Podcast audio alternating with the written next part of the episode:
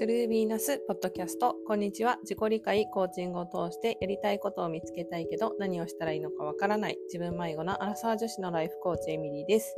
自分の20代後半の仕事、将来、恋愛、人間関係のモヤモヤから世間の価値観にとらわれるよりも自分をもっと解放して自分にしかできないことで人生熱中する人を増やしたい。そんな気持ちからこのポッドキャストでは聞いてくれている人が毎日がもっとワクワクして自分らしく生きることの楽しさ、やりたいことに踏み出すきっかけになるヒントを発信していきたいと思います。はい、皆さんいかがお過ごしでしょうか？あの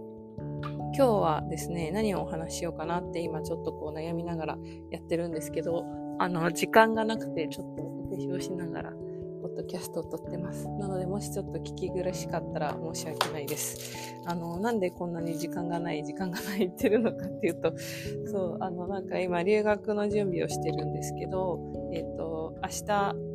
飛行機で初、立つので、あの、なんか準備がいろいろと間に合ってなくて、なんかそう予定が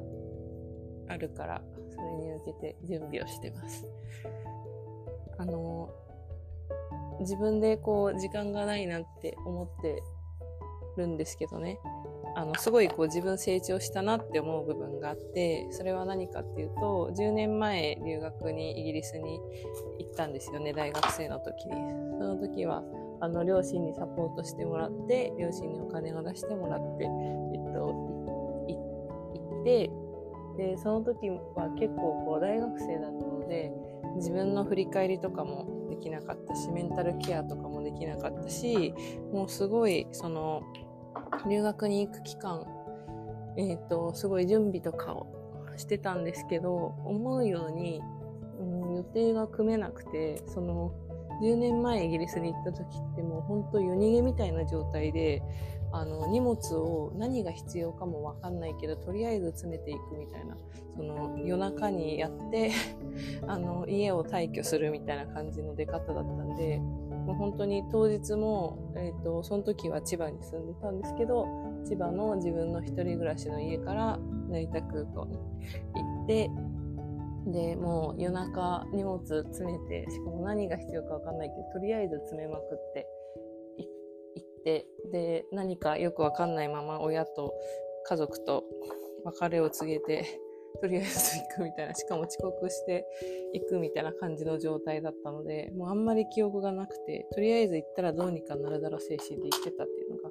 10年前であんまりそこから今も言って変わってないかもしれないって思うんですけどただ今回違うなって思うのは忙しい中でもなんかちゃんと振り返りの時間を作ったりとか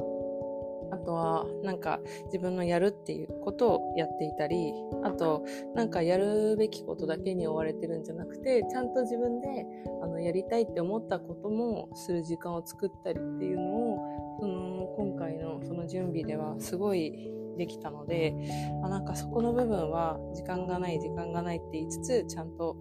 あの自分を見失わないで準備できてるんじゃないかって思ってちょっと自分の成長を感じました。と言いながらあんまりこう成長って言ってるけどあれ？コンシーラーがないって言って探しながらやってるんですけどそうなんですよ。皆さんそうそれで最近ちょっと今日お話ししようかなって思ったことがあってそれは何なのかっていうとあのすごいね余裕って大事だなって思ったんですよ。で、その時間がない中、じゃあ余裕って作れるのかっていうと、なんかそれも自分の決断なのかもしれないって最近こう思っていて、何を選ぶかとか何をやらないかっていうことってすごく大事だなって思って今日はそのことをね、話したいなって思いました。そう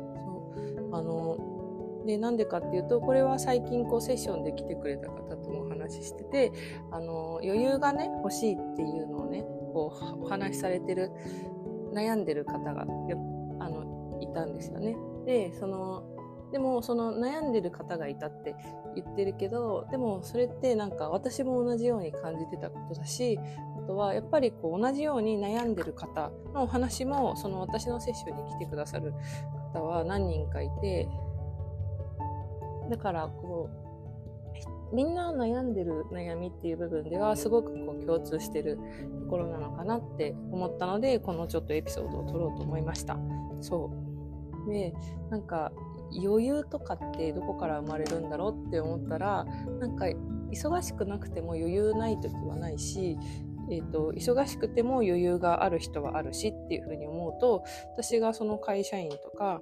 あとは今自分がこういうふうにバタバタしてる中で思うのはやっぱりこう自分の決断っていうのはすごくもしかしたら大きい部分なんじゃないのかなってすごく思います。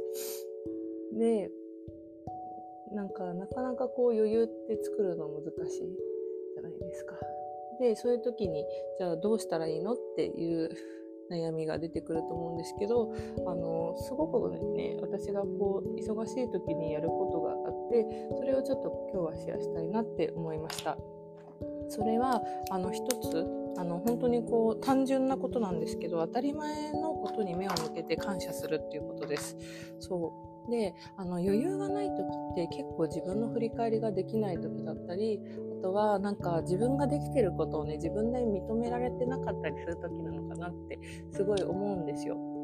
そうそれってなんかどういうことなんだろうって多分今聞いてくださってる方は疑問に思うかもしれないけどなんか本当にこう日々の生活の中であなたがしてることとかあの私のクライアントさんがしてることってすごく実はたくさんあってそれに気づけてないその自分では当たり前になってることだから全然自分で振り返りができてなかったりとかそこをね自分ですごいって思思いもしないっていう方すごく多いんですよね。であの例えばめちゃくちゃ極端なこと言うとなんか今日こう会社に行っただけでも偉いって自分のことを思えたらそれだけで一日なんかすごいこう自分のことを認められるというかあの認められるんですよ。そうでなんかそのそういうものが見えてないとあ自分今日一日何もできなかったなとかそういうねなんかあ自分余裕ないなっていう理由探しをすると思うんそうじゃなくてその自分が自分に高いハードルを課しすぎない。何て言うんだろう。自分が高いハードルを課し自分が全然できてないと思ってる生活の中にはあの客観的に見たらめちゃくちゃできるできてることってたくさんあってそういうところを一つ一つ自分で認めてあげる。または人にこう私の場合だとコーチングとかを受けたりとかあとはその日記に書いたりして自分でちゃんと言語化してあげるっていうのはすごく大切だなって思いました。で自分自身も忙しい時にあえてそういうことをする時間を作ってみるとそうあ自分ってなんかその成長全然できてないと思ったけど意外にできてるんだなっていうことに気づいて安心して行動できるようになったりするっていうことにつながるからそうもしね余裕がないなって思う人はそういうところに目を向けてみてほしいなって思います。あの YouTuber のテンチムであのいるじゃないですか私そのテンチムなんかその元気ない時結構 YouTube 見てたんですけど天中ちゃんがなんかヤッホー息してるみたいな挨拶があるんですけどその挨拶聞くと結構思い出すのがあ息してる息してるみたいな。息してるだけで私偉いじゃんってなんか勝手に自慢自分でリマインドしててなんか本当にそういうことでいいのかなって思うんですよ。でなんかそこからそう息してる。自分偉い。今日仕事行った。自分偉い。朝起きた。自分偉い。そういうなんかこう他の人と比べたりとかあの自分のできないこと探ししようとすると多分私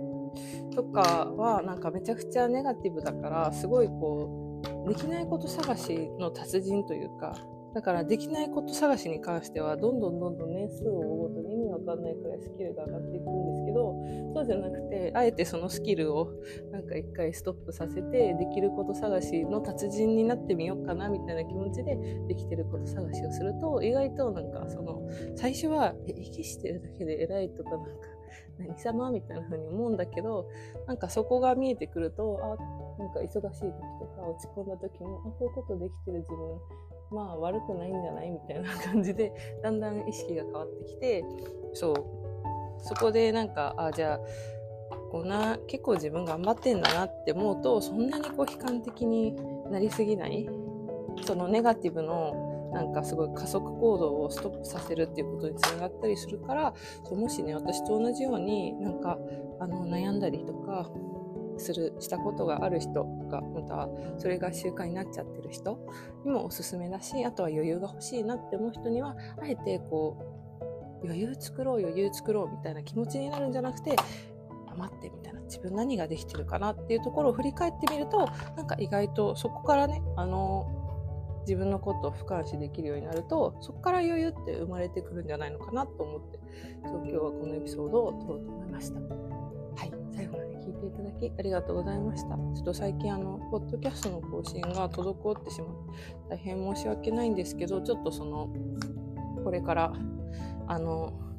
場所を変えてあの徐々にこう配信ペースを取り戻していきたいなって思います。最後まで聞いていただきありがとうございました。次のエピソードでお会いしましょう。